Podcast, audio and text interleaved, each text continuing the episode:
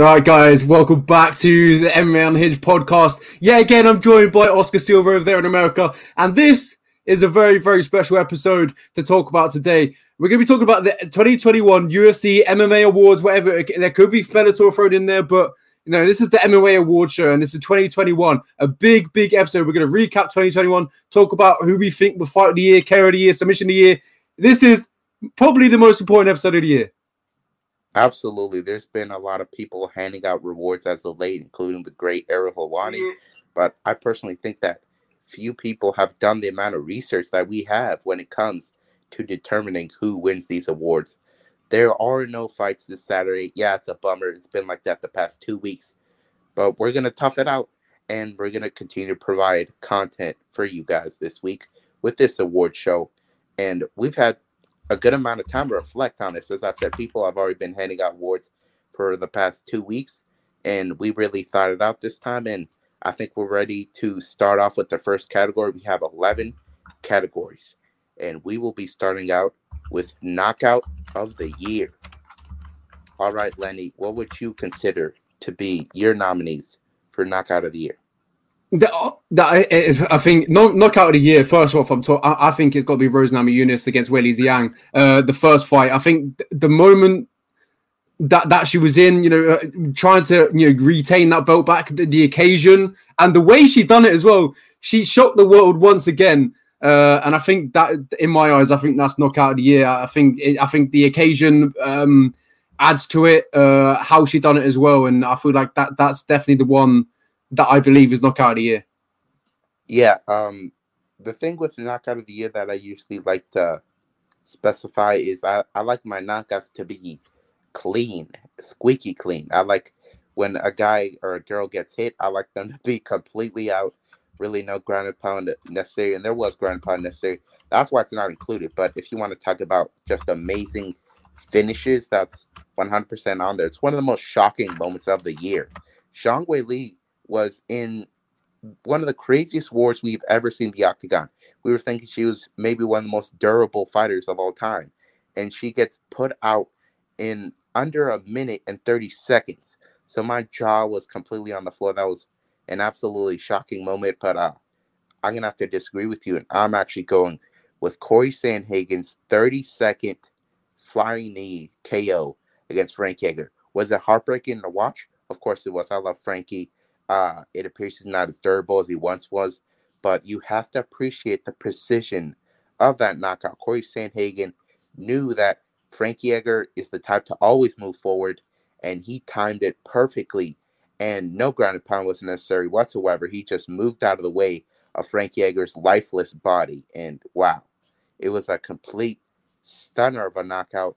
And Dominick Cruz, who's in the division, who does not benefit from seeing this, he went ahead and said, that's a title shot. That's a title shot. Dominick Cruz could not be more impressed.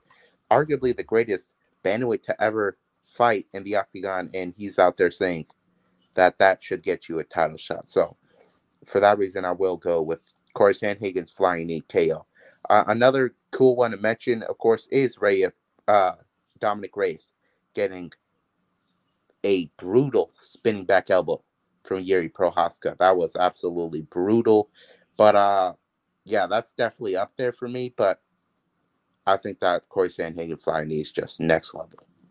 I mean, we've got a lot of a lot of uh, honorable mentions as well. We got we got Barkley versus Impa. Uh, that was actually 2020 October. Oh my god, no, no, uh, Jorge Jorge Masvidal, no, yeah, Jorge Masvidal versus Kamaru Usman. Uh, we had the the Shane Burgos versus Edson Barboza, uh, yeah. and obviously, if you watched uh, Mamed Khalidov versus Scott Askham, uh, over in KSW. That was also a, a, a fantastic uh, knockout. It was like a flying switch kick. It was incredible. Yeah, over in Bellator, how, how could we not mention Sergio Pettis is spinning back against Kyoji Horiguchi? That was absolutely wild. What what a crazy comeback! But uh, we'll talk about comebacks later. Next up, we'll move on to the 2021 submission of the year. I'll start off by saying what my favorite submission of the year was, what I truly think receives the crown. It's very hard to pick but at the end of the day, I'm actually going to go with Andre Muniz's inverted armbar against Jacare Souza. This this was a very difficult category to pick this year, but the fact that Jacare Souza had never been submitted in a mixed martial arts bout, and Andre Muniz goes out there and not only submits him but breaks his arm. It sounded like a carrot was getting cut in the octagon. It was absolutely brutal. And Andre Muniz, before he t- in the fighter meetings, he actually said, "I'm going to submit this guy. I'm a better grappler." And I remember Jon Anik and DC were clowning him on commentary. They were saying that's absolutely ridiculous. And before they knew it, Jacare Souza was on his knees, holding his arm just flaying around. That was wild. Jacare Souza is unbelievably tough. And not only that, that was actually Jacare Souza's retirement bout. So he completely finished Jacare Souza that night and left no doubt that he's one of the best grapplers in the middleweight division. You mentioned there it was absolutely insanity that that submission, but I, I don't know how you could forget the Anthony Hernandez versus Rafael Vieira. I, I, think that's my submission of the year. I mean, Anthony Smith uh, um, submitting, uh, you know, a, a, crazy black belt in uh, Vieira. Uh, was it? Was it? Uh, I can't remember. Was it a seven-time Brazilian? You know, five times. Five there we go. Five-time Brazilian, a Brazilian jiu-jitsu champion, and he submits him. It, it was crazy, and uh, that that moment there just that always be forever just in my in my head because I replay it over and over again because it was such a brilliant moment. I, I loved every minute of it, and uh, I just feel like the you just don't see that happen in MMA a lot, and I feel like that has to be submission of the year for me. And uh, it was it was bananas. Yeah, he was an ADCC gold medalist. That's about as good as he get when it comes to Brazilian Jiu-Jitsu. And what's very interesting about this one for me in particular was I actually had a parlay bet of Rodolfo Vieira winning by submission. I parlayed it with Belal Muhammad winning by decision against uh who was it Dhiego Lima and Belal Muhammad went out there and dominated, got it done. And I was like, oh boy, here we go. Adolfo Vieira gets a takedown. He's going to submit him right away. Nope. Uh, Anthony Hernandez had uh, Greco-Roman uh, Division One wrestlers in his camp. He had jiu-jitsu, like fifth degree jiu-jitsu black belts in his camp. This guy was well prepared for it, and he was able to escape the submission attempts because uh, Rodolfo Vieira was very much a submission over position in that fight. Did not really care for Anthony Hernandez's uh, BJJ defense, and that cost him. He completely gassed, and at the very end of that first round, the, the guy was toast. He was eating big shots, and come the second round, he hits a big head kick, and he shoots in for a takedown. And Anthony Hernandez probably could have gotten any submission he wanted in that moment because the guy was that defenseless with his uh, endurance just having abandoned him. So he went for an arm and guillotine, and Adolfo Vieira tapped out. I I expected Rodolfo Vieira to have too much pride to tap in that moment. Honestly, like Anthony Hernandez, am I, in, if I'm not mistaken, I don't even think he's a black belt. So he went out there and tapped like one of the best black belts there are on this planet, and he did it in epic fashion. That was definitely in my second place, but um, but the the optics of the broken arm for uh for Muniz that definitely took the cake for me. Uh, what yeah. would be your honorable mentions? Oh, uh, uh well, uh, we have um, Paul Craig versus uh, Jamahal Hill as well. I think that that that's a, that was that a good actually, one. Uh, I saw some people nominating that. That was actually declared a TKO. That's why I didn't include it. Remember, because oh. even though uh, in obviously it was a submission in the moment when the mm-hmm. arm gets broken, it's over. But the referee was so terrible, he actually declared it a TKO. Because remember, uh, Paul Craig was landing punches. He actually it off because of that. Oh, okay, okay. We, we also got AJ McKee versus uh, Darrion Caldwell. It was this year. Yeah, it was like a neck crank. Oh, yeah, uh, yeah. The, I had a McKee submission on here as well. It was actually his submission of Pitbull that that standing guillotine after landing the head kick. That was absolutely epic. It couldn't have gone better for her in that night. But uh, if you want to talk about uh, other submissions out there that I believe should be in this conversation, I really was impressed with Amanda Nunes. Uh, she got a submission against Megan Anderson. It was a reverse triangle armbar. I actually saw uh, Gracie's breakdown of this, and it's it's pretty high level to be able to pull that off in the octagon. Even Megan Anderson's ground game is uh, subpar at best uh, she was able to get a really complex submission on her in a title fight. just a couple minutes into the first round. So that, that definitely deserves an honorable mention for me. Hundred uh, percent. It was it was a fantastic gear. Could you could you do me a favor, Oscar? Yeah, you're you're a little uh, you're a little but you're buzzing a little on your side. Yeah, you're buzzing as well. I'd I'd wonder whose uh, side it is on. Yeah, that that that two two secs. All right. Can can you hear it now? I do. You can hear it. Oh, okay. We might we might have. A, I don't know what the problem is, but I, I am not sure. But we, we, shall, shall we move on? I guess so. Yeah. Well, okay. the next category is the comeback of the year. There was a lot of great comebacks out there, and in my opinion, there's no better comeback out there than Merab Dvalishvili's second round TKO victory over Marlon Moraes. This was crazy that Merab survived this. Heading into this fight, Merab Dvalishvili was a huge favorite. Everybody was picking him with great confidence. And although I did pick Merab Dvalishvili, I was very tempted to bet Marlon Moraes by first round KO because if you know the story of Marlon Moraes, the guy is an absolute kill in the first round. He'll beat Henry Cejudo in the first round. He'll beat Aldo in the first round. But after that, uh, things he doesn't he doesn't perform as well. So I definitely gave Marlon a chance to finish Rob early, and he nearly did. He knocked down Merab twice, I believe. He hurt him so bad. I was I was very sure that the fight would get stopped, especially since Keith Peterson was the ref. He stopped the the Cruz versus Cejudo fight that controversial finish. So I was definitely thinking that the fight was about to be stopped. But once Merab got to his feet and refused to quit, he got a takedown off of fatigued Marlon Moraes, a complete gas Marlon Moraes, and he proceeded to land about 150 unanswered strikes. This was a complete beatdown. And in the moment, it actually looked like he may have knocked out Marlon Moraes with some of the strikes. Marlon Moraes went pretty limp for a little bit there. So it, it was so impressive. Merab uh, has the right nickname. He's the machine.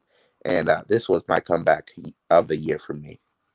Yeah, that's the exact same for me. I, feel like there's not a close second. Uh, we have Charles Oliveira versus uh, Michael Chandler, but I feel like the, the way it, went down, I think Merab it is got to take that, and it was a fantastic uh, comeback. I, I, I enjoyed it a lot, and the way he took all them shots. And as you mentioned, one shot and he could have been limp.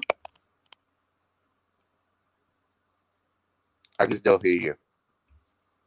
You can hear me? Yeah, I can. Yes. Yeah. Okay. Yeah. What we might have to do is you might have to join, uh, leave, then join back. See if that works. And then All if right. you still do it, then I'll leave and join back. a little technical problem. It happens all, all, every single week. You know, there's there's never a show that can uh, go smooth, never. Uh, but you know, we shall we shall move on. Uh, but as mentioned, yeah, Maradovic, when he taking all them shots against Marlon Moraes, it's, it's, it's phenomenal.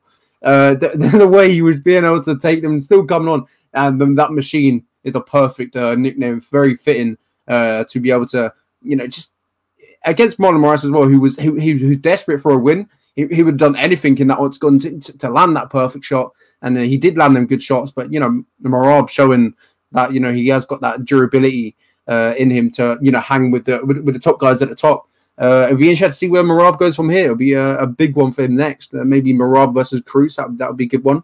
Uh, but in a worse position, obviously, you got uh, Marlon Moraes, it's uh, three in a row for him now after losing to Henry Cejudo. Henry Cejudo, he's just going on a bit of a downfall. Uh, but you, Marlon Moraes is always always a game fighter, and if he's a if if, if an MMA fight was one round only, he, he would be up there with the, with the best. Uh, but it's uh, uh, kudos to uh, Merab to hanging on and doing what he did does best. It was phenomenal, uh, but it was a fantastic uh, comeback. Uh, I'm not too sure what's the what, what, the next next one is. Here we have Oscar Oscar back. Hello. All right. All right. Not hearing any of the static. Uh, it appears we're all good now. That that is good. Did you name your comeback of the year? My comeback year was the exact same as you. It would have been uh, Dvalishvili versus uh, Moraes. I feel like there's no other option. Have you moved on to another category? No, I was waiting for you, but not yet. Oh, well, I would just like to shout out Nate Maness versus Tony Gravely. I don't know if you remember that one, but in the first round, uh, Nate Maness was saved by the bell. I'll say it straight up now. I knew Nate Maness was going to see that post because he had made uh he made it known that he wanted to be in the conversation for comeback of the year. Uh, but yeah, the guy was straight up saved by the bell. Tony Gravely would have finished that fight had he had five more seconds. But he makes it the second round and he knocks out Tony Gravely himself. I could not be more impressed by that one. Uh, also, this one happened a couple weeks ago. It's definitely worth mentioning. Clay Guida versus Leonardo Santos. I was actually angry at the ref in the moment. I was like, why isn't he stopping this fight?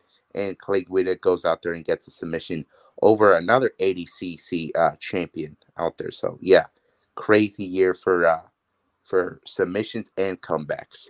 So uh, we'll move on to the next category now. I believe the next category is His breakout fighter of the year. Oh boy, this is this is definitely a very interesting category. I feel like we saw a lot of new blood injected to the UFC this year. Um, but uh, I have a little different criteria than most people. Some people like to include uh, UFC debutants. I do not include debutants. I include people that were already in the UFC and they really elevated their status. Like uh, most of these people that I'm going to name are people that were not even in the rankings, but they were already in the UFC. So my breakout fighter of the year in particular is actually going to be Sean Brady.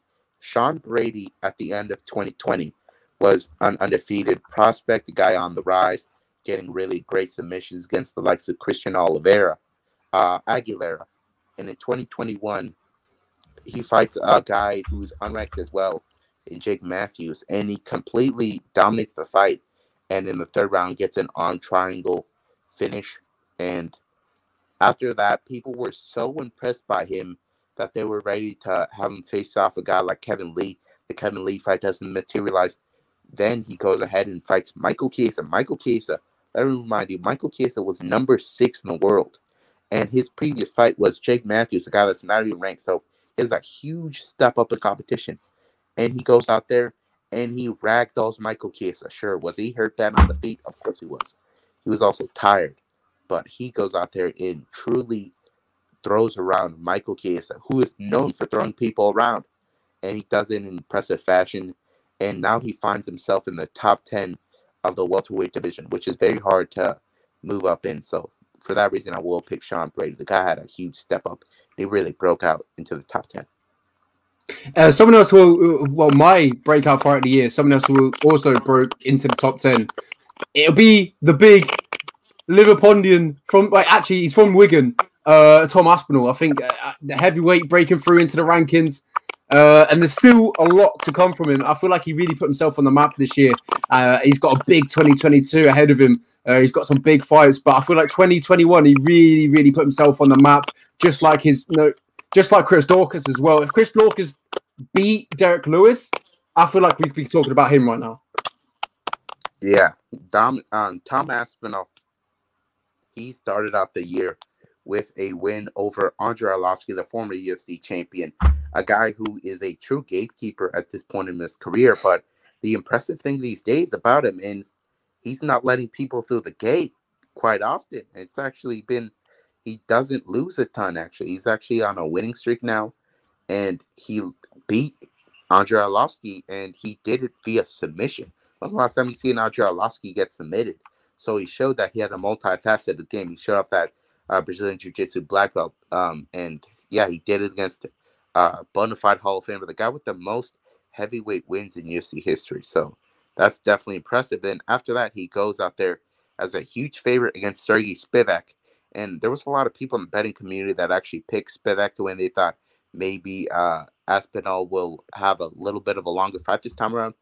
This was not a long fight. He steamrolled Spivak in epic fashion. That was something that Tai Tuivasa couldn't do himself. So I was very impressed with Tom Aspinall this year, and it appears he has set himself up with a fight against a, a really um, a grizzled vet in Shamil Abdurakhimov that is being targeted for the UFC London card, hopefully on March 19th.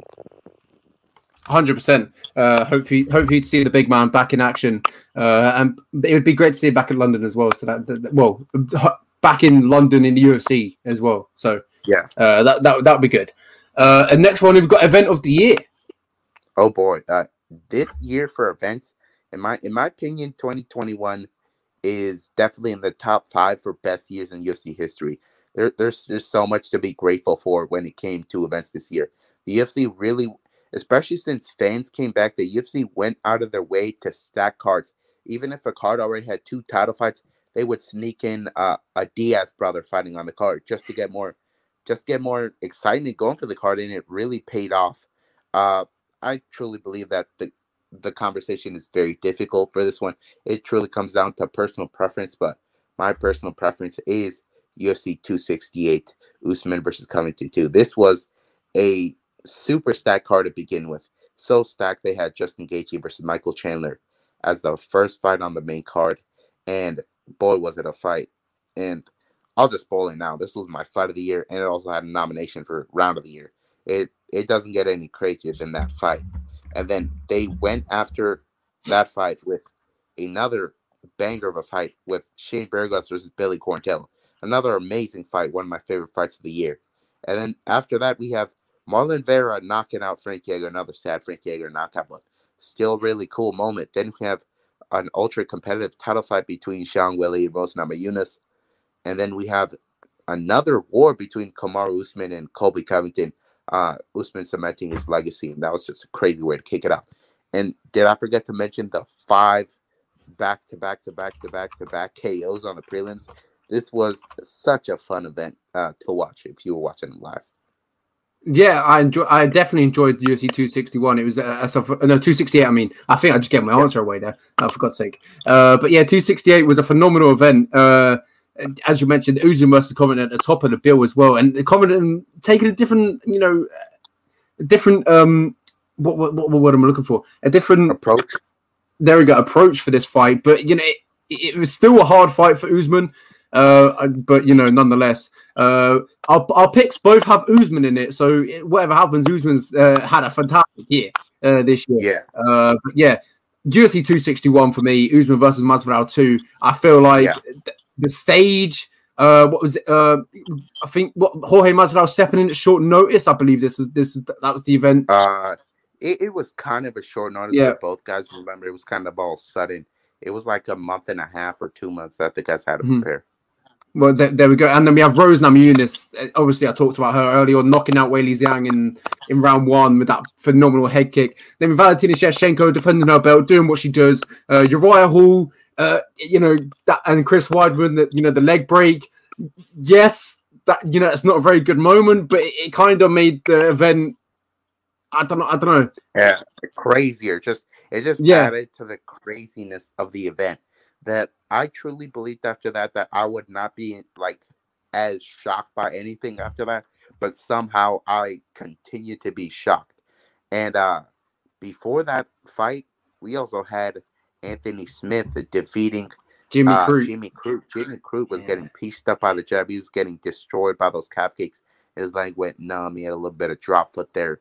And yeah, we had two leg injuries to kick off that card. It was it was an actually absolutely crazy card. But one of my favorite moments of that card was actually the first fight of the night, which is actually pretty rare. And it was Na Liang versus Ariane Carliniello.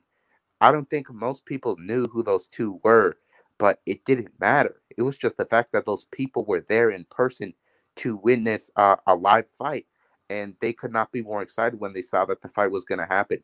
Both women had huge ovations walking out, and they definitely fired them up. So fired up that Na Liang scored a knockdown in the first three seconds, and both women just had a straight up war, and the crowd was super into it. They're never really into the first fight of the night because it's usually unestablished names, but uh, the fact that the fans were back it, it gave me goosebumps. It was such an amazing uh, card, full of amazing moments I will remember for years to come. Other cards that were absolutely spectacular. UFC 269. It was just in December, but we're talking about nine finishes here. They gave away eight performance, uh, eight uh, bonuses that night. That's how great that card was. Uh, we had the great Cruz Moses Munoz fight, the the the Pena upset, the Oliveira uh, win over Poirier, really great card. Also, uh, UFC 266, Volkanovski versus Ortega. That had eight finishes. That had the Dvalishvili versus Moraes fight. That had the great uh, Volkanovski Ortega fight and the return of Nick Diaz. It was just a really good card. hundred percent. I, as you were mentioning there, the last card, last um, pay per view of the year as well, uh, two sixty nine. It was like it just made it more like this is the last one and the last pay per view we're going to see this year, so it made it more feel uh, bigger, should we say? Uh, but it was a fantastic yeah. card. I, I, loved it, and uh, the way we went off, it was uh, phenomenal. It, I feel like that pay per view is kind of setting up the year 2022 because they've got to come out big, come out strong, and I feel like they will because we've got a big one coming up. So oh, we'll yeah. get to that once oh, we yeah. get to that. Uh, Gane versus Ngannou, that is that is an absolutely crazy fight, and we had a crazy moment on a UC 269 card. Uh, the upset to end all upsets, if you would call them. We're gonna move on to upset of the year. This is the and there's only one pick. winner there is. Uh, this is just so easy. Julian Pena's second round submission over Amanda Nunes is one of the craziest moments I've ever witnessed. And uh, it is obviously the best upset of the year. Amanda Nunes had eight consecutive victories in UFC title fights before this. It appears she was unstoppable. She would always be a minus 1,000 favorite heading to her fights. It was a foregone conclusion, even on this show, that she would go out there and she would win. And but her her ugly past it really reared up on her. She gassed out. She quit in there. She let the anxiety get to her. And Julian Pena did not fold in the moment, even though she was eating huge shots. She was rocked herself. She refused to quit, and she got that takedown, and she submitted Nunes. It, it's a moment that I truly never thought I would see. So to go out there and uh, see it, it's it's like seeing a unicorn prancing on your lawn. You never thought you would see it. When you see it, you really can't believe it. Hundred percent, and uh, we're looking forward to the rematch uh, this year. It's going to be huge, uh, and I feel like this is what the division needed: uh, a challenger to give yeah. Nunes that you know that competition, uh, and I can't wait for it honestly. And uh, yeah, my pick was also Nunes versus uh, Pena. I feel like that's it's just the obvious pick, and I can't yeah. see anyone else coming anywhere near to that. You know, Nunes being you know declared as you know the greatest woman of all time in MMA, and Pena doing what said she was going to do. And she's been talking about beating Amanda Nunes since UFC 200. Yeah. And she finally does it. Yeah, that's that's true self-belief right there. She truly manifested that moment. Uh she always had this thought in her head, even though it seemed silly in the moment, she just stuck with it and she went out there and accomplished it as a huge underdog. If you if you bet a hundred dollars on her, you would have gotten seven hundred and fifty dollars back. That's that's just a great investment in Julian Pena. So that rematch is going to be very very interesting. That's the most probably the most interesting Amanda Nunes fight we're, we're going to have since like the Holly Holm fight. So that's going to be very intriguing. Uh, sure, are are these upsets anywhere close to him? No, but they're worth mentioning. Dustin Poirier knocking out Conor McGregor. That was a true jaw dropper for me because Conor McGregor's durability never really questioned before this, and he straight up got swept that night. Uh, also, Gerald Meerschaert versus Magomed Muradov. If you remember that, everybody thought Magomed would steamroll Gerald, and Gerald stuck it through and got the win. Also, Glover Teixeira. Uh, even though he wasn't, he was a pretty sizable underdog, but at 42, you're just not supposed to become champion, and for him to win, very impressive. Unless your name's Randy Couture or Daniel Cormier, you're just not meant to be champion yeah, you're just not meant to be champion. And goes out there and does it. And in my opinion, I think he can he can have at least one title defense. 100%. And he's got a tough one. Uh, I presume it'll be against Yuri Prochazka, and I presume yeah. it'll also be in Brazil in that pay per view. Yeah, that, that Brazilian pay per view is going to be something special. I just saw that Miocic versus Werdum pay per view. They had 45,000 screaming fans in there. I hope. And, and they're all screaming the same thing, but it gives you goosebumps. Yeah, absolutely wild. That was, uh, and it all sold out in one day. So we know Brazil's a, a really great market for them, and uh, hopefully they can have an environment at least similar to that. 100%. Uh, it was fantastic. And uh, well, that kind of leads us on to our next topic, you know, the feel good moment of the year.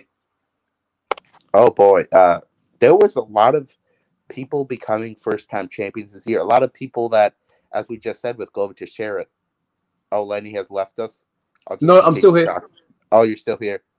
There was a lot of people that we really didn't believe had a chance to become champion, say three years ago. Charles Oliveira, Juliana Pena, Glover Teixeira. Uh, even at some point, some people were really doubting Rose Namajunas, but it's so hard to pick this one, honestly. It, as I said, just like with the event of the year, it's about personal preference. But at the end of the day, I'm actually going to be ending up going with Glover Teixeira. This was such a tough one to pick, as I said. Brandon Moreno is, is definitely my second place, but Glover Teixeira, at 42 years of age, telling people out there that they can do whatever they believe they can do and going out there and actually proving that it's true it's just so inspiring. And man it's it truly was a feel good moment for me. He went out there with his idol um, big nog and just hugged him and it was just it was just a really special moment for me uh, defeating Jan Blachowicz via second round submission and he pretty much dominated that fight too so really didn't take much damage out there and got it done. But Brandon Moreno winning that belt against Deiveson Figueiredo, definitely worth mentioning. The, the guy himself cried as well. So many great moments out there. Uh, also, Francis Ngannou becoming the first time champion after a year in, uh, after so much inactivity and so many challenges in his life. It was full of great title wins. And honestly, I feel like the title wins are always the feel good, the best feel good moments of the year. Yeah, yeah. Uh, you mentioned there phenomenal top, uh, phenomenal um, nominations, uh, but yeah, the Brandon Moreno one, I feel like that one's going to really stick in my head yeah. for you know years to come. Uh, you know, being if um, if being you know a, a, Mexican champion, bringing Mexico a champion once again after all them years of you know not having champion. What the last champion would have been Cain Velasquez, I believe, if if I'm correct. Yeah. If, yeah, pro- yeah, probably Cain Velasquez. Uh, that at least that was the most most uh, major one.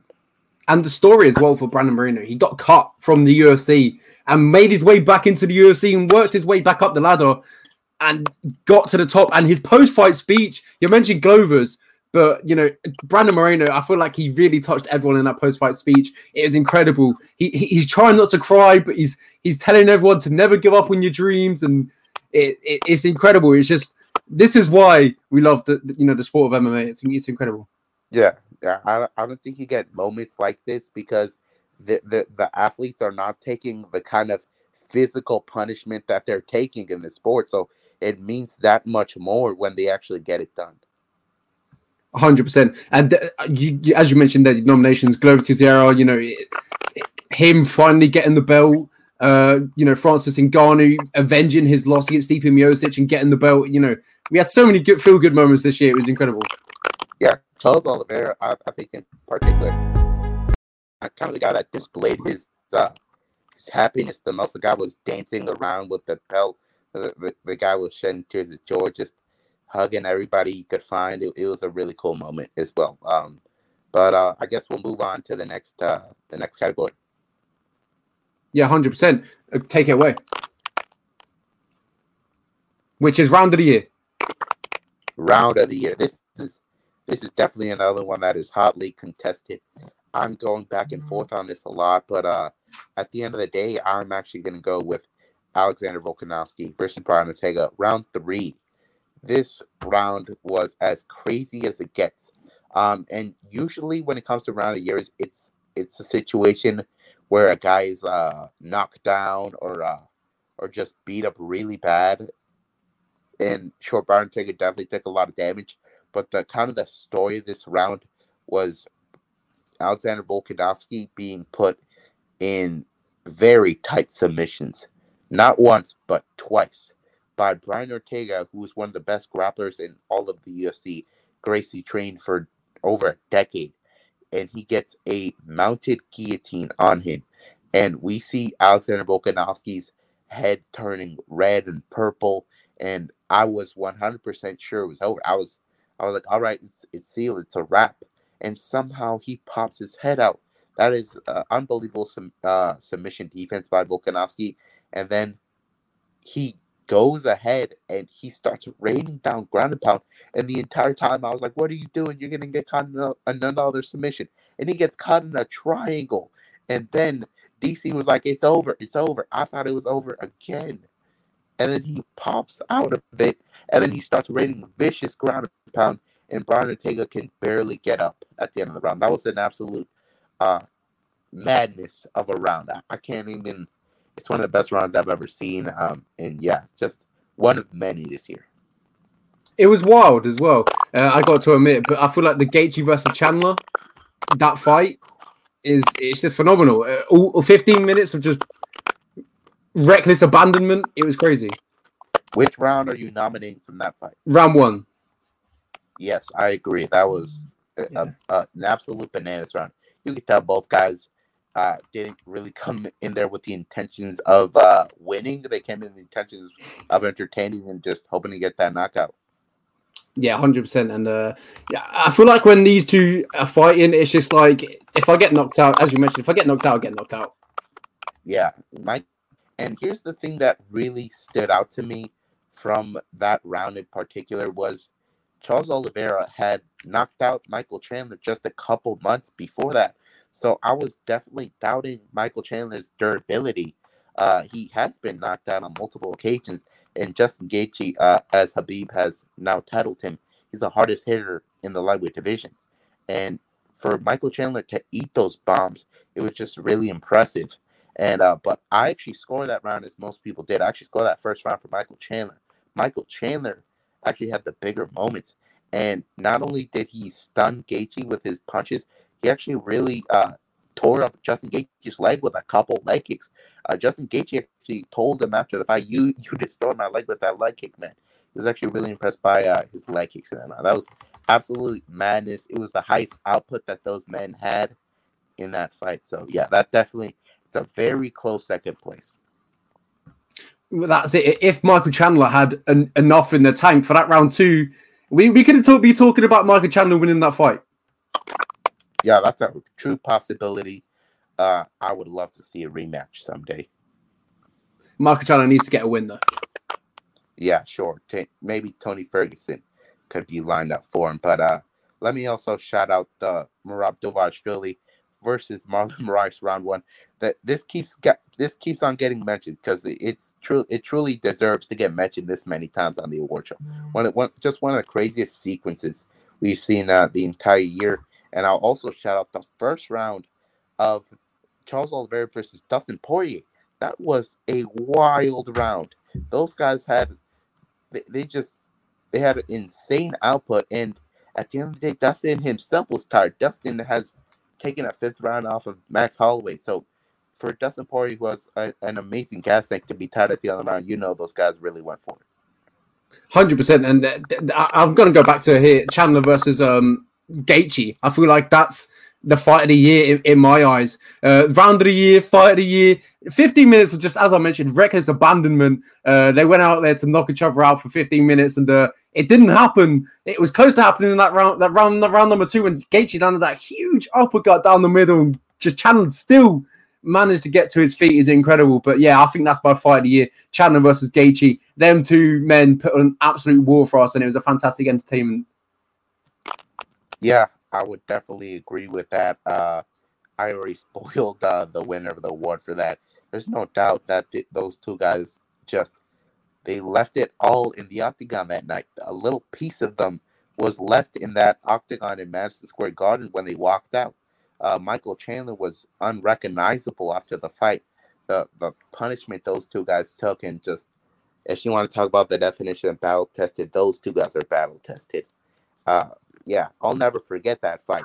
And my jaw was on the floor for a good a good 10 minutes in that fight. It was absolutely stunning. Um, and some other fights worth mentioning are, as I just said, uh, the best round of the year was Ortega versus Vol- Volkanovski round three. And that fight, the entire fight was good. Uh, were the first two rounds pretty, you know, decisive for Volkanovski? Yes, they were. But uh, Ortega just took big shots and uh, it ended up catching up to him.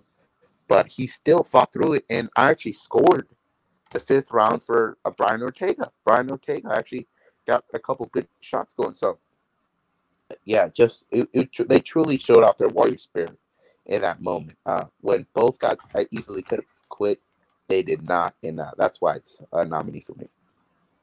And uh, an additional award, shall we say, for walkout of the year, Brian Ortega, when he entered with that purge. Uh, the, the theme tune walking out that that really gave me goosebumps leading up to the fight. It was incredible. Without without a doubt, uh, it's very it's very few occasions where we see uh, the fighters get a little creative with the walkout. So to see uh, the guys walking out with the masks with special purge music, it was it definitely stood out. Definitely stood out. Hundred percent. So we'll move on to our next category, which is the you know the all important one. So would you like to go for female fighter of the year or male fighter of the year for the last two? We'll save uh, female fighter after male fighter. Okay, so I'll, I'll, go first. So you know the nominees. Uh, what we got: Valentina Shevchenko, Juliana Pena, Rose Namajunas. Uh, I can't think of anyone off the top of my head.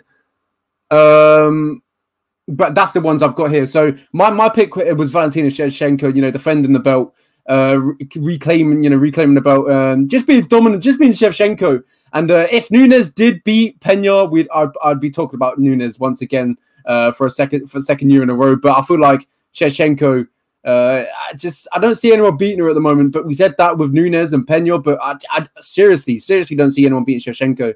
And uh, I feel like that's I'm going to see that for a very long time. I, I see Shevchenko retiring as the champion, and what she conquered this year is uh, she, she's always going one up from herself. 2020, 2020 was a good year for Shevchenko, but 2021 was an even better year, and I feel like she's got a big 2022, and uh, she, she, she she's continuing to go up in the world. Uh, but I know who Oscar's gonna pick. Yeah, it's very hard to go wrong by picking Valentina Shevchenko in uh, pretty much any situation. She's so impressive with what she does. And if you really want to talk about uh, if your criteria was based off like perfection, near perfection, that was Valentina Shevchenko. She dominates Jessica Andrade, where Jessica Andrade is strongest. She mu- muscles her to the ground, gets ground pound going. In the second round, she TKOs her and finishes her, which is very hard to do. And then after that, she goes out there against Lauren Murphy. And Lauren Murphy, I believe, landed like 13 total strikes. She made Lauren Murphy look silly out there. Lauren Murphy uh, was clueless out there. And then she finishes Lauren Murphy in the fourth round. So uh, Valentina Shevchenko almost had an effortless year. So going with her is completely understandable. But if you want to talk about names on the resume, I'll go with Juliana Pena in the first uh in her first fight of the year, she fought Sara McMann in January, um, over in Abu Dhabi on that first Dustin versus Connor uh rematch fight, and she was not winning the fight. I'll be honest. It was it was a very competitive fight. I actually picked Sara McMann to win, but eventually she got that rear naked choke on Sara McMann, and Sara McMann uh, tapped, and that earned her the title shot. Uh, not only that, but the post fight interview she called out Nunes. She truly believed she could beat her, and we all made fun of her. We, I'll be honest, we all made fun of her. And then she goes out there and ends the year. She goes from the first month of the year to the last month of the year, fights the greatest of all time. We really give her no chance, and she beats her. And that's why I will declare her the female fight of the year because there's not a single name in these nominees that is better than Amanda Nunes. The resume is is so impressive. Having Amanda Nunes on your resume is something that nobody has been able to say since 2015 or 2014. So yeah, for Pena to have the name on there, it's it's definitely uh, impressive, and that's why I'm going to give it to her.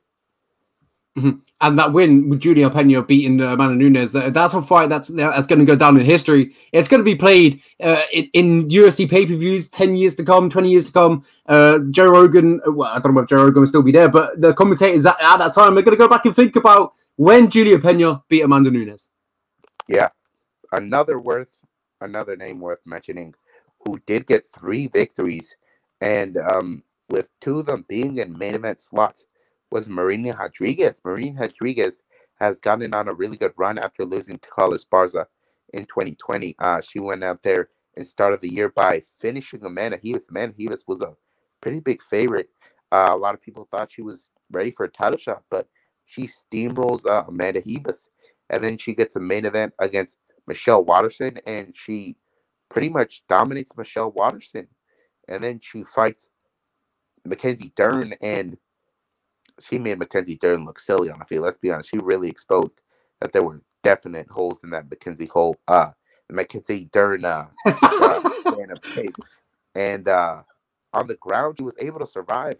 Don't forget, Mackenzie Dern had serious top uh, position for a long time, and she survived. So for that to uh, to transpire for uh, Marie Rodriguez that long, it's really impressive, and she's definitely had one of the best years. Good composure, Oscar. I like it. Uh, yeah. Swiftly moving on. That, that, that was good.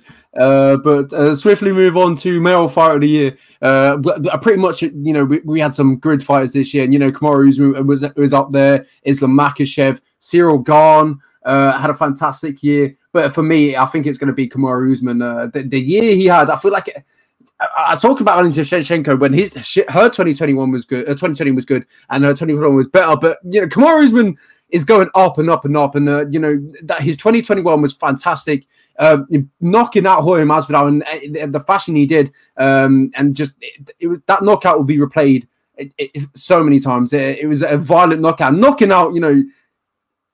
Knocking out a guy like Jorge Masvidal, who's known to like you know putting people out cold and doing it the way he did is uh, is phenomenal. And then obviously re, re uh, rematch in uh, Colby Covington, uh, his his his toughest fight, toughest fight to date and then going for another, you know, war, 50, 25 minute war. It just proves that them two are just inseparable. Uh, I, don't I, can't think of that word. Insep- Can you think of the word? Inseparable. Uh, well, inseparable. Yeah, inseparable. I would say that. Yeah. There, we go. It, it, it, proves that they're inseparable. They're like look into a mirror. I would say that that's the closest we get to uh, um, them fighting each other. Uh, but you know, Colby Covington unfortunately has to be in the same division as Kamaru Usman and uh, fighting at the same time as him. Uh, so I, am going to choose Kamaru Usman. I feel like he's the fighter, the, uh, the male fighter of the year. And I would have to agree with you uh, for these awards. I always reward activity. If somebody got a really good win, it was just one win. I'm not really going to consider them if they didn't have uh, multiple fights because uh, it's very hard to to have consistency in the MMA game. It's just very hard. Some people, that's why Khabib Nurmagomedov is so celebrated because the guy was consistently winning out there. Uh, so yeah, that's why I'm going with Kamaru Usman. Started out the year in February. He had a fight against his former teammate Gilbert Burns, and there was a lot of sources from ATT and from uh, the Florida game, uh, from the guys over in Florida that trained with both guys saw both guys spar, and they were all picking Gilbert. They were saying that Gilbert was beating up Kamaru Usman in the uh, in the sparring rounds, and I kind of bought into that a little bit, but I still pick Kamaru Usman because I, I, you know, Kamaru Usman is far more established, and Kamaru Usman gets tagged in that first round.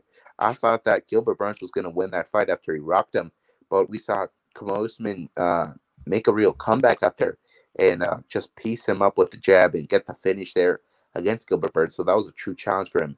And then he goes out there against Jorge Masvidal, and Jorge Masvidal, his durability has never been questioned. It's really never been questioned. He's been like TKO'd like a decade ago, but this it really doesn't matter. Never got put out in this fashion. It was absolutely brutal. The guy was out cold. He was stiff as a board, just like Askren was. And um, that was so impressive. One of the best knockouts of the year. And then he fights Colby Covington, who some people still thought Colby could win the fight if uh if you know if it was the right night. And yeah, he really proved himself that night because he got two knockdowns in that second round. I thought he was gonna finish uh Colby Covington right right then and there, but he did not. But uh still did it really impressively. And as I said, three victories in title fights this year. That's very hard to do. Uh, not many have done it, and he surely did it. Uh, somebody else who had a serious success in multiple title fights was Charles Oliveira. He knocked out Michael Chandler. We said how hard that is to do uh, after a really tough first round, too. And then he goes out there as an underdog and submits Dustin Poirier in the second round. That was so impressive. And that one right there legitimized his uh the belt around his waist. Yeah, I, I, have to agree with you. Uh, you know, uh, with with your nominees, uh, but you know, you know, the fantastic year for the UFC. Once again, it's phenomenal. Uh, we would have done like promotion of the year, but it's just, I think it's just obvious at this point.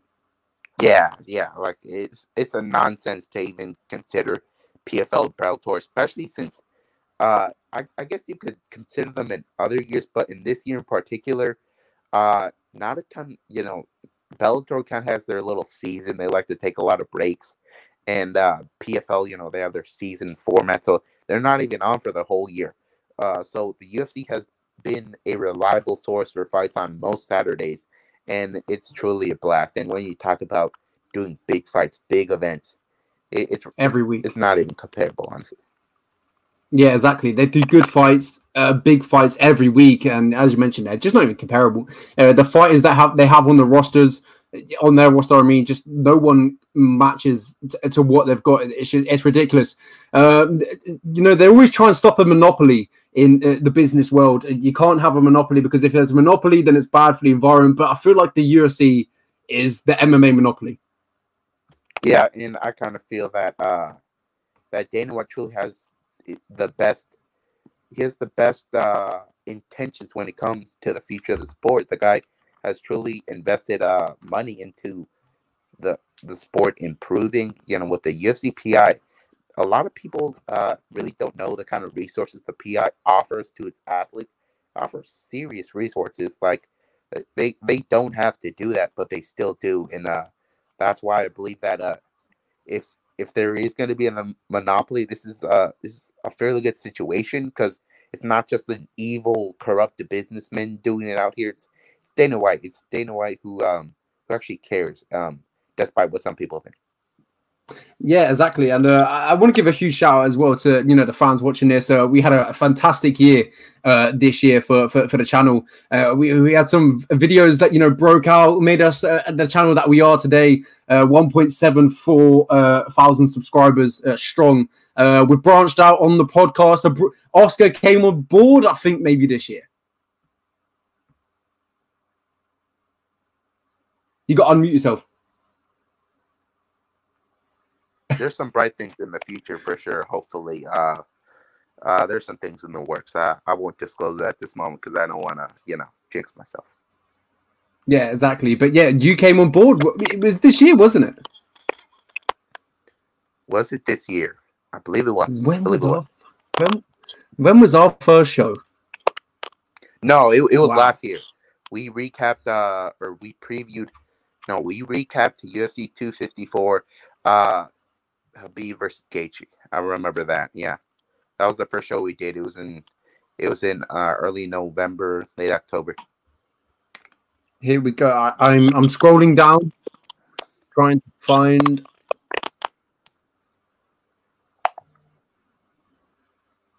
Um, the first one I can see is there we go. Uh, no, I see podcast. I see um Gaethje, Khabib. Yeah, yeah, I remember that was the first show I was on for. Uh, we had a little goat debate there. Oh, there we go. There we go. That was our that was our first podcast together. Yeah, it was, and it's been a really good run. We've had uh, people listening to us um, from all over the world, uh, countries like Tanzania, Sweden, Japan, the United Arab Emirates, it's really it's really cool what we're doing out here. And the last episode we did was actually the, the most listeners we've had for any episode. Uh, you're talking about Spotify.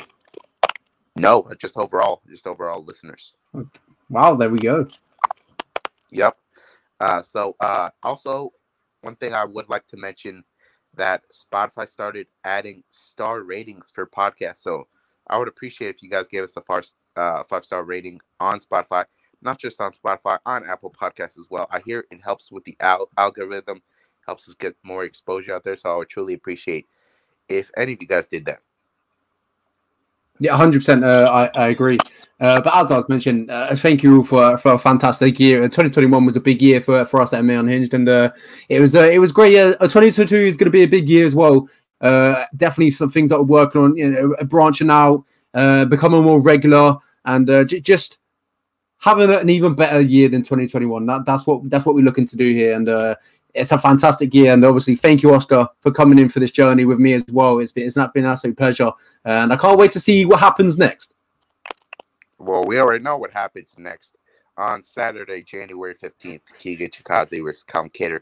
It's going to be a, an awesome fight. I cannot wait for it. I've been I've been itching to watch live fights for, for a very long time, and that's gonna that's gonna scratch our itch for sure. A hundred percent. How long has it been? Do you know the exact day? How long it's been? Uh, since we've had live fights, that was December 18th. So it's wow. now January January 5th, I believe it is now. January 6th. 6th. Yes, January 6th. So we're we're sitting at yeah, I'm, I'm not great at mental math like nine that, days. But, uh, been over 20 days. Been over 20 days. Oh, Sure. Yeah, yeah, yeah, hundred percent. Well, well, if it was the 18th and we're now the 15th, so it would be like what, 28 days? Yeah, long, lines to that. Off the top of my head. Long.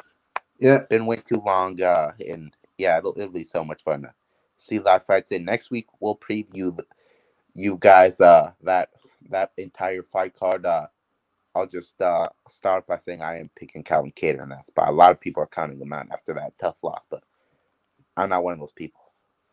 Well, make sure you tune in for the rest of the rest of the picks as well. For me and Oscar, it's been an absolute pleasure. Uh, thank you very much for 2021, and make sure you tune in for that predictions uh, podcast that is happening next week. Thank you very much for listening, and uh, we'll see you later.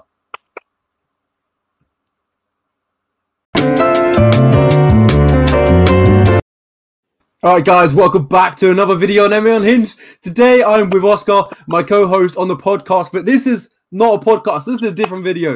On today's video, we'll be predicting 2020, wait, 2022. It's still weird to say that 2022 UFC champions at the end of the year.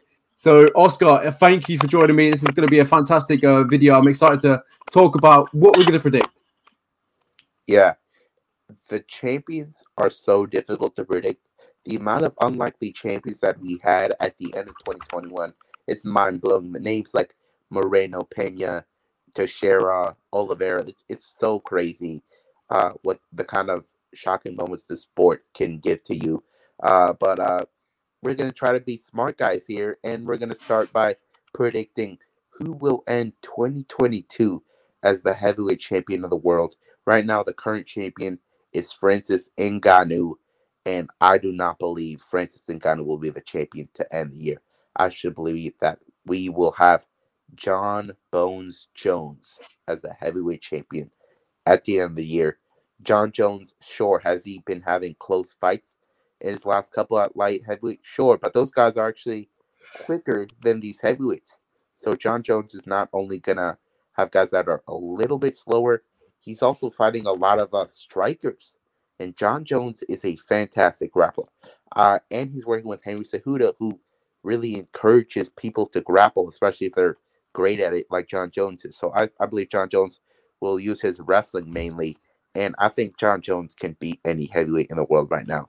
So I think he and gets a title shot. Uh, I would say in July most likely, and I think he becomes champion. Yeah, if we do see Jon Jones come back, I, I would, I, I, would love it. But I feel like we might not see him in 2021. I, am not 2022. I mean, oh my god, I'm still stuck in 2021. Uh, I, I, still see. I feel question marks with Jon Jones. Uh, I, am not too sure whether we'll ever see him back in the octagon. Uh, but I know some. I know some fighter is going to stay in the octagon, and I, I know he's going to win the belt at the end of January, and that's Ciryl Gane. I feel like he's going to win the belt, and he's going to stay as champion. And uh, I, I, believe he'll win the belt, and then Ngannou is not with the UFC no more. So he, he'll he's going to venture off uh, because it's in, if Ngannou doesn't win against Ciryl Gane, that's his last fight in the UFC. But if he does win, he gets an extra fight. Yeah, I think Francis Ngannou has so many interesting options, and I truly believe that Francis Ngannou. If I'm Francis Ngannou, I sign with a PFL after this because let, let's be honest, the PFL heavyweights I don't even know if they would be ranked, some of them in the current heavyweight division. I think Francis Ngannou would literally get a million bucks without even uh, fighting for three minutes, quite honestly, in the PFL. So if I'm Francis, not only am I going to the PFL, I'm also uh, boxing the Wilders and the Furies of the world. Even though I'm, I'm probably going to lose those fights, he's going to get ridiculous paydays. I would say at a minimum, we see him get paid like five, seven million dollars for those fights. yeah, he, if he does go into that boxing world, he's going to have to fight at least a few people to get to get them big fights. So it'll be interesting to see how, how he gets on. But you know, the PFL do like to see that let their fighters you know fight elsewhere. We see it with Clay Collard. Um, he fights over in top rank. Uh, and then PFL and uh, Clay Collard's, you know, not really had a good year of boxing this year, but he had a great year at PFL. Uh, but yeah, it'll be interesting to see where if Francis Ngannou does lose, it'll be interesting to see where he does go from here. He's got a lot of options, as you mentioned. Uh, but I'm sure, I'm sure the UFC will be keen to try and keep him. But you know, he, he wants money that probably the UFC and Dana White just can't offer. Yeah, that is pretty unfortunate. The situation with Francis, uh, he's definitely one of the most marketable guys they have when it comes to uh, just the the one punch KO power being very easy to sell. But we'll move on to other people that hit very hard. The light heavyweights and the current champion is Glover Teixeira, the unlikely champion. A lot of people don't think he'll end the year as champion, and uh, I agree with those people. Do I think he beats Jiri Prochazka? Yes, I do. But after that, he's gonna have a killer waiting for him, and I think that killer will be Magomed Ankalaev. Magomed Ankalaev has one loss on his record. It was to Paul Craig with one second left in the fight. Uh, very unfortunate situation for him there, but uh, I truly believe that Magomed Ankalaev uh, has all the tools to become champion. It doesn't matter who he fights the belt. It's not a situation where this is about matchups. Uh, Paul Craig uh, would definitely lose the rematch, and anybody else in that top 15, I think they lose to Magomed Ankalaev. The guy's a killer on the ground and killer on the feet. I think he'll be your champion to end 2022. Yeah, I agree with you. I think Magomed Ankalaev will be the champion at the end of the year, uh, but I'm having it in different different circum uh, circumstance. Uh, I feel like Glover will lose his belt to Jiri Prochazka, and then we'll see Jiri Prochazka versus Mag- Magomed Ankalaev have a showdown. And I feel like that's the two the best light heavyweights that we have in the world. And uh, I, I, see Magomed Ankalaev just steamrolling everyone in, in, that division. Uh, and you mentioned there if if Paul Craig does get ever get that rematch, but uh, there is reports coming out that he might be retiring early as December of this year. So that's unfortunate. So he might not get that rematch he might be looking for. Uh, but you know, Magomed Ankalaev, we, we know how good he is, and uh, I feel like it's going to be a Magomed Ankalaev versus Jiri Prochazka showdown. Yeah, I would love to see it at some point as well. We'll move on to the middleweight division, where Israel Adesanya is currently the champion. Uh, do you believe he'll end 2022 as the champion? I do, I do. I, I see Israel Adesanya winning again against Robert Whitaker. Uh, I don't know whether Oscar will agree that or not, but I, I see Adesanya getting the double over Whitaker. I just, I see it being a similar, a different type of fight in this one. I, I, I see Robert Whitaker being more patient in this one, picking his shots. Wherever in the first one, he just went there and just thought he could you know, outclass him, uh, outstrike him, but you're not doing that to Israel Adesanya. Uh, the way to beat Israel Adesanya and J- uh, Jan Blachowicz put the blueprint out there. You've got to mix in the wrestling. You've got to take him down. Uh, when it's the fourth and the fifth round, you've got to take him into deep water. Uh, when he can't defend that takedowns because he's too tired to defend takedowns. That's what Robert Whitaker has to do in this fight, but I just don't see it happening. Uh, we, we, know how good Robert Whitaker is wrestling. Uh, he, he, is from Australia. He's, he's, a fantastic wrestler in his own right. Uh, but I see Adesanya clipping him early and the, being the same same story. But I, I, I, said it would be a different fight, but I feel like it's going to be the same outcome. Yeah, and I'm going to have to agree with you. Israel Adesanya has maybe the best striking we've ever seen in the octagon. And even if Whitaker mixes up the wrestling, um, I don't know if Whitaker would pursue the submissions enough to where I, th- I think because uh, I think Whitaker probably has to submit Adesanya and Vettori got Adesanya's back in this last fight, so it's mm-hmm. definitely the realm possibility. But uh, I don't feel like the control time would be enough because I think on the feet, uh, Whitaker would uh maybe because if you're on the Darren Till fight, you're still getting tagged by Darren Till, and I think Adesanya's definitely ahead of Darren Till. So I, I definitely um I definitely am a believer Adesanya. After that, Adesanya probably defends against the winner of Brunson and uh Cannonier. I think he beats either guy in devastating fashion as well. Adesanya uh, will be still the king of the middleweight division after uh, 2022 ends. Yeah, and I don't feel like we've got many years left of uh, Adesanya. I feel like we've got 2022, I feel like we're going to see him eh, throughout the whole of the year. But I feel like 2023 is probably going to be his last year in MMA because he's going to, he's going to be beating all the uh, contenders. Uh, I see him rematching Costa and then him beating Costa again in 2023. I mean, Costa needs to have a run now, so uh, maybe the end of 2022, Costa can get back up to the belt. But I, I feel like when you're at the stage of some someone like Israel Adesanya, uh, where you haven't got enough contenders uh, to fight, I feel like uh, where do I go from here? So the same as Kamaru Usman. Yeah, how long has he got left in MMA? Um, I, I don't exactly agree with you. I, I feel like Adesanya has a decent amount of longevity in the game, um, but I, I don't think he's going to be champion for like several more years. I think uh, a guy like Khamzat Chimaev definitely uh, is a scary matchup for Adesanya. Uh, if I if he could toss around Jack or Hermansson like that, imagine how he, he can toss around uh, Adesanya. I think that's a very interesting matchup for the future. But uh, that conversation would be for 2023, and we'll move on to 2022 for the welterweights.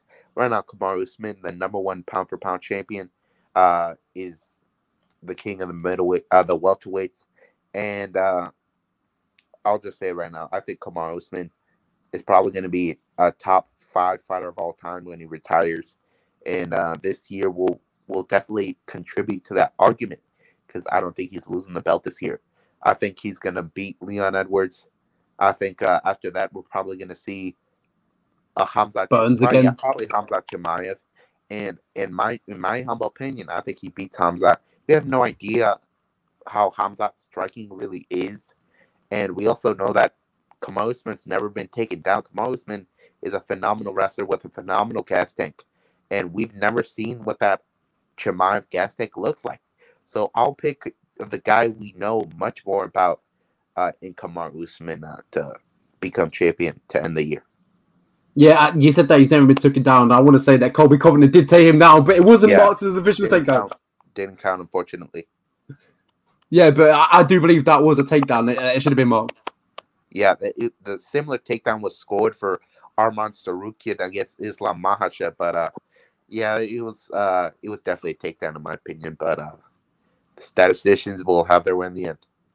Yeah, I, I, pretty much agree. Uh, I, I, see Kamaru Usman uh, being the champion at the end of 2022. Uh, he's pound for pound for a reason, and I feel like his year this year is going to be phenomenal. Uh, I see him beating Leon Edwards. I know that's hard. That's really, really hard for me to say that, but I, I see him beating Leon Edwards. He's going to have too much. Uh, for, he's going to be too much for Leon Edwards. Uh, I, am going to be honest, and I feel like he's going to rematch Burns in the summer of 2022. And then at the end of the year, it will be the big showdown with uh, Khamzat Chimaev. Uh, and then I'll see Kamaru Usman beating Khamzat Chimaev as well.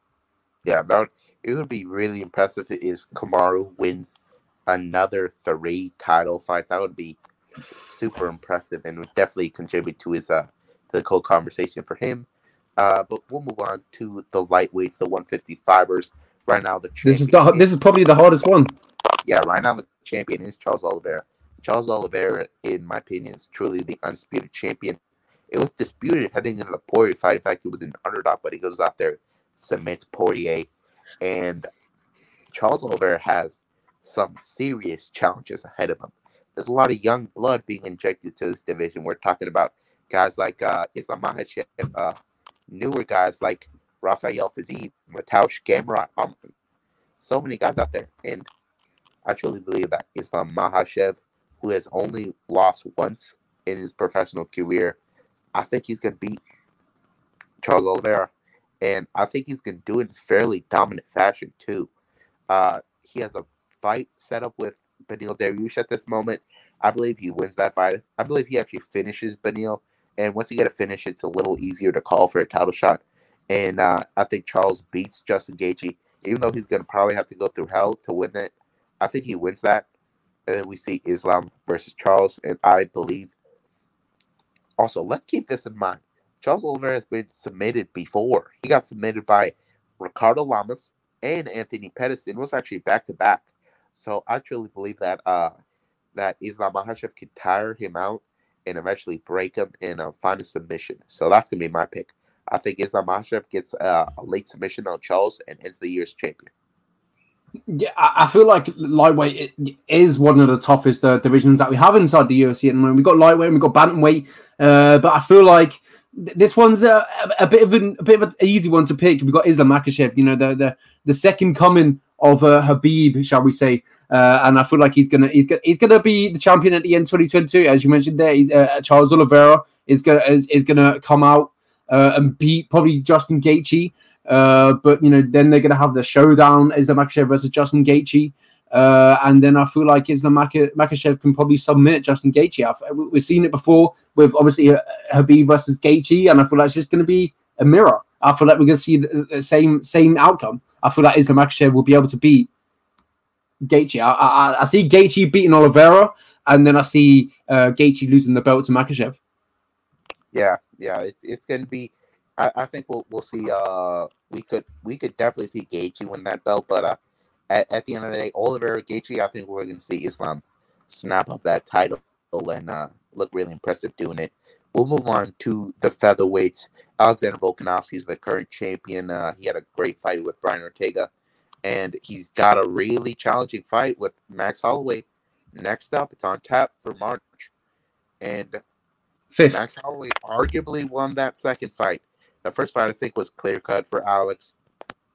But the, the third fight, I think, will truly settle it. I don't think we'll see a fourth fight or anything like that.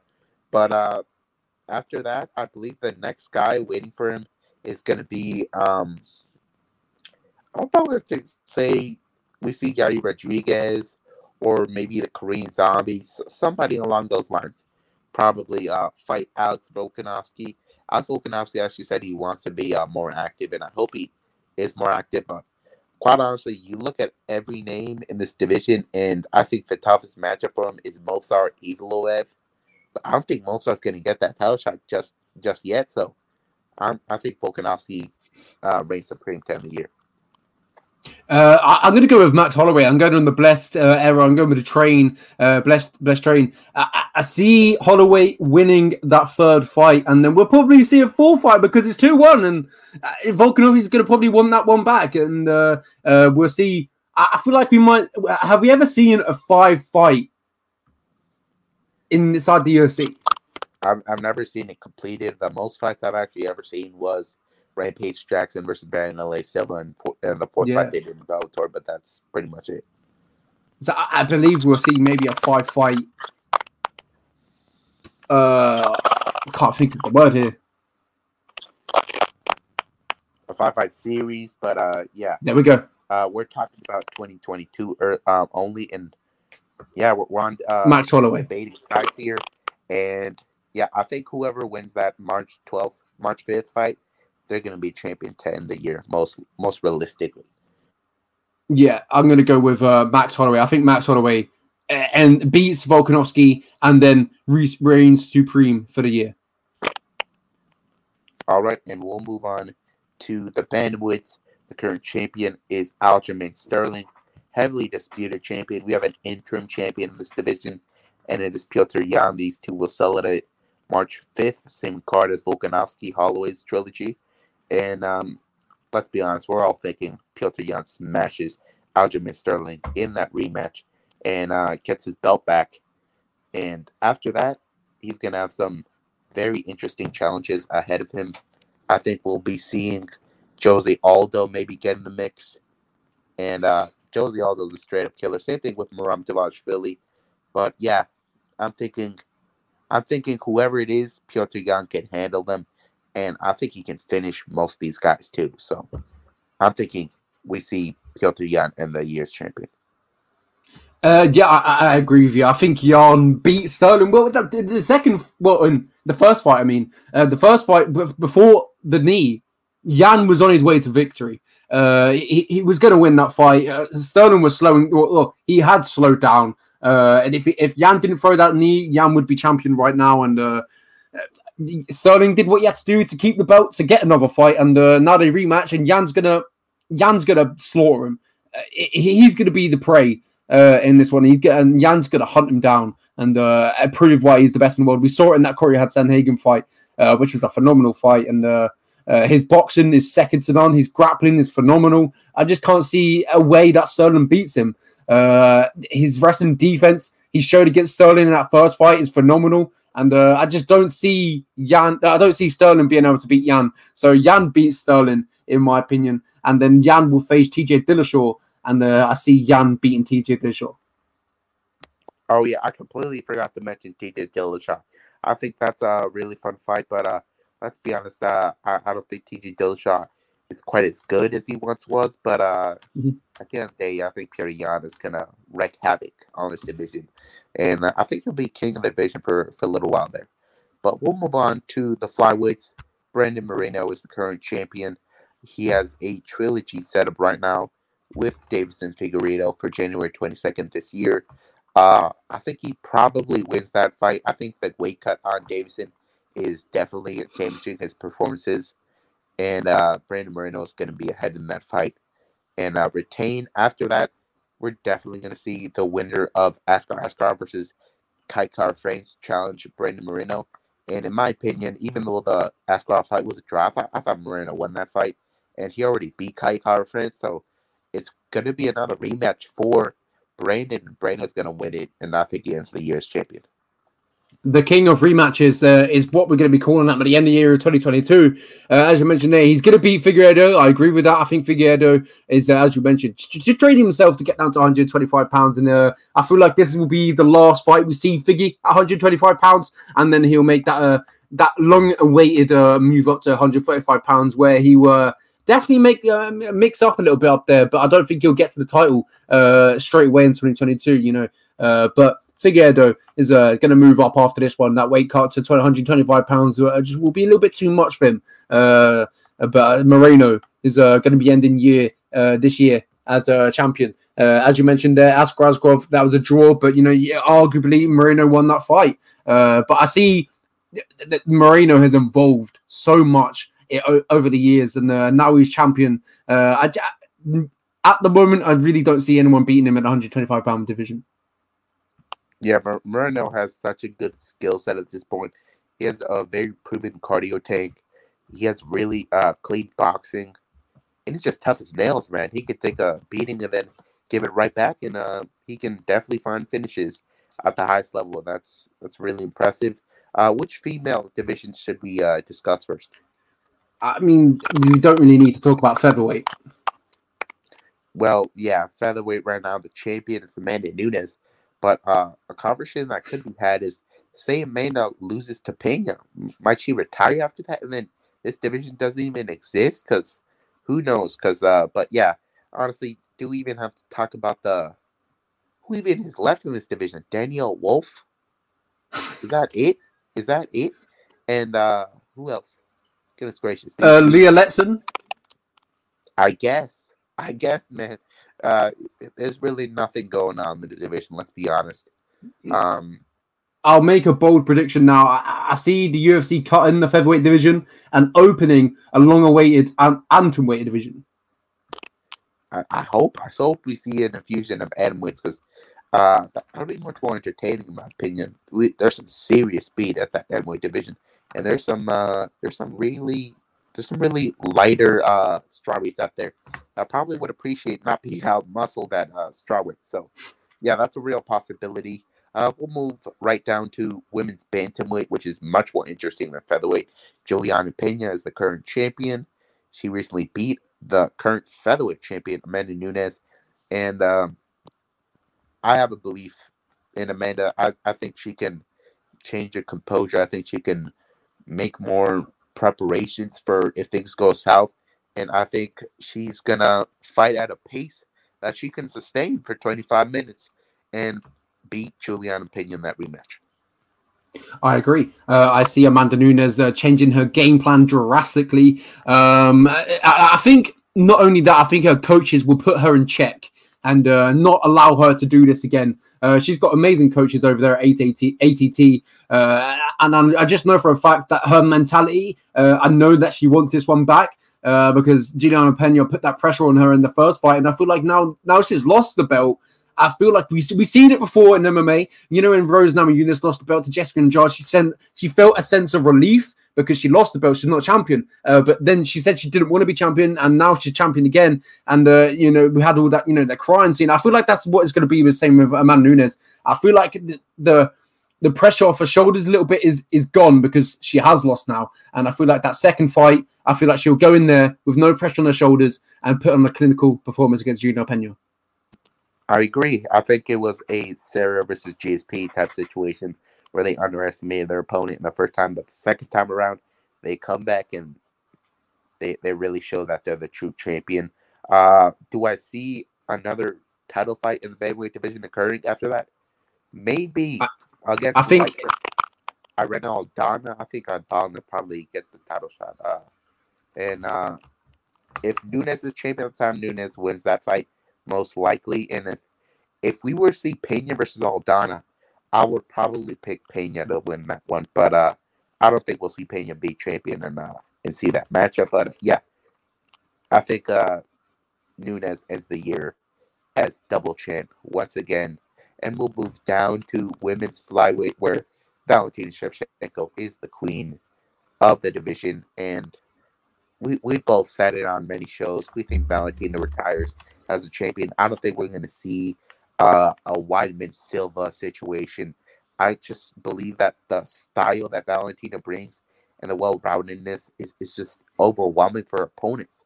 She can destroy you on the ground, she can destroy you on the feet even she even fought Amanda, and Amanda really had a tough time. So uh, I'm gonna have to pick Valentina Shevchenko of the year. I don't care who she fights. She could fight two women in one night, probably wins. Valentina Shevchenko all the way. She's gonna. Uh, I would say her next opponent probably Taila Santos. After that, we see uh, Viviane Araújo or a maybe Andrea Lee, something somebody like that. Maybe maybe even Casey O'Neill, some of the young guns. But it, it doesn't matter. I think Valentina Shevchenko not only fight uh beats them, but she finishes them. Yeah, you mentioned it there. It just doesn't matter for Valentina Shevchenko. Whoever she faces, we, we, know that she's going to outmatch him. And uh, th- th- it's literally the same story. Uh, uh, Valentina Shevchenko is the queen of the flyweights and she's the queen of the women as well at the moment as we speak. Uh, I just don't see anyone beating her in that top 15. Uh, she, she currently, uh, as you mentioned, she'll, t- um, she'll fight probably Santos next. And uh, that'll be a tough one for her, and uh, that that that'll be that'll be a big one. Uh, but you know, if you're looking in that division as well, if you look at the top, the top, the top, look at if you look at the top five, she's beat most of them. It's crazy because I feel like we're gonna have the same situation as uh, Kamaru Usman in a, maybe at the end of this year, where he has no fresh fresh matches in that division. Yeah, uh, we, we might have to see uh, somebody like a Tatiana Suarez who is coming into this division, yeah. coming their challenger because Tatiana definitely could give Valentina somewhat of a challenge, but uh, maybe Rose Namajunas wants to step up. Yeah, yeah. Who, who knows? Who knows? There's or maybe Valentina moves up to bantamweight and wins the title. I think that's a legitimate possibility. I actually think she beats Pena or Nunes if they fight at bantamweight. That's just my take. Mm-hmm. Could you imagine if Rose wants to step up? Yeah, the problem is uh, Valentina is actually her favorite fighter. Uh, they're, they're, both buddies. Uh, Valentina actually says she she can make strawweight, but uh, she doesn't want to make the commitments. Can you imagine Valentina's uh, triple weight champion. I think she could do it, but uh, that's that's just a wild conversation. We'll move on to women's strawweight, where the current champion is Thug Rose Namajunas. Uh, she has a title fight on tap against Carla Esparza. uh, and obviously they're much different fighters than they were uh, at the end of the TUF season. And I believe Rose Namajunas stuffs those takedowns, pieces up Carla on the feet, and uh, and re- remains champion. After that, I think it's uh, fairly obvious that the winner of Marina Rodriguez versus Yan Xiaonan gets the title shot. And I think the winner of that probably is Marina. And Marina versus Rose, I think Rose can probably submit Marina. Most likely, I think I think she could submit Marina if she want to. I think she she can outbox her as well. So I think uh, Rose has such a good skill set, and uh, she's she's been through those battles that she needed to for me to have more confidence in her uh, long term, and that's why I'm picking her to roommate champion. Well, as you know, uh, Rose Namajunas is my favorite fighter, so I'm going to predict Rose Namajunas to end the year as champion. Uh, as you mentioned, I, I see Rose Namajunas beating Carla Esparza and then taking on uh, Marina Rodriguez. And as you mentioned, submitting Marina Rodriguez, uh, that, definitely the possibility. Uh, but, you know, Rose Namajunas is fantastic everywhere she goes. And uh, I be her mixing it up is uh, what, what she's really good at. And I see her mixing up against Marina Rodriguez. And uh, and uh, I just see her ending the year, uh, 2020, 20 years uh, as champion. Uh, but I feel like we're going to end this year. I feel like we'll see the return of uh, Joanna Jędrzejczyk, and uh, I feel like she'll mix up a little bit. Forgot, forgot to talk about her. Cannot leave uh, the strawweight boogie woman out of the conversation. She arguably, she arguably beat Zhang Weili, and the rematch with Rose was really close. It was the mm-hmm. that fifth round that decided it, in my opinion. So who knows? We could see the old rivals uh, get back in there for a third time. Yeah, hundred percent. It was. Uh, we have a fantastic year ahead of us, uh, and it's all getting started uh, next week with uh, Giga Chikadze versus uh, Calvin Kattar. It's going to be a fantastic fight, and what a way to start the year. Yeah, I'll just add this to the end of the podcast episode. So, uh, if any of you are confused with uh, if it sounds like we started another episode, we did not. We're just going to add this to the end of the episode. Yeah, uh, well, this this pretty much recaps uh, this video. Uh, our predictions of UFC uh, the UFC champions at the end of 2022. Uh, is there any anything else you want to recap? Maybe you know what anything else that happens outside of the UFC, Bellator, PFL, one championship, maybe. Uh, I will make the prediction that uh, Gegard Mousasi remains middleweight champion. Uh, Scott Coker teased maybe Yoel just gets a title shot just for the sake of it. He's got Vanderford mm-hmm. coming up. I think uh, for Bellator, I I think we might see AJ McKee inside the UFC very soon. Hey, that's that's a possibility, but I believe that uh, two champions are very confident. Is that we see Amosov and we see Mousasi remain champions at 2022. I'm I'm very confident in those two's uh, skill sets. Yeah, as you mentioned there, Amosov um, reportedly taking on uh, MVP in London. Uh, hopefully, I can make it to that show. That would be fantastic uh, to see a title fight in London. It would be it would be huge. It would be a major show. Yeah, there, there's so much uh, going on. Hopefully, we see uh, the COVID cases go way down, and we see more fan attendance for these uh, weekly MMA events. Yeah, hundred uh, percent. What as I predicted, I, I, I see probably AJ McKee. Uh, maybe not in 2022, but uh, maybe 23 making his way over to the UFC. He's expressed his interest uh, to actually moving moving over to the UFC, uh, and I feel like it'll be. I think if that ever does get happen, we will see it with Chandler coming over from Bellator. Uh, ben Askren was uh, was in Bellator. Uh, I feel like all these Bellator guys need to come over. Well, they probably want to come over to the UFC because they want to test themselves against the best of the best. And I feel like uh, AJ McKee is, is, wanting to do that, and I feel like we're going to see that very soon. And if it does ever happen, I feel like that's a that's a big signing for the UFC. Yeah, I, I would love to see it. Uh, yeah, AJ McKee has such a well-rounded skill set. He's so uh, tall and long for the division, and I think he can give competitive fights to to definitely uh, almost anybody in the top ten. So we'll love to see it uh, really bright 2022 we have ahead of us, and uh, hopefully, uh, hopefully our picks aren't correct. Uh, am I right?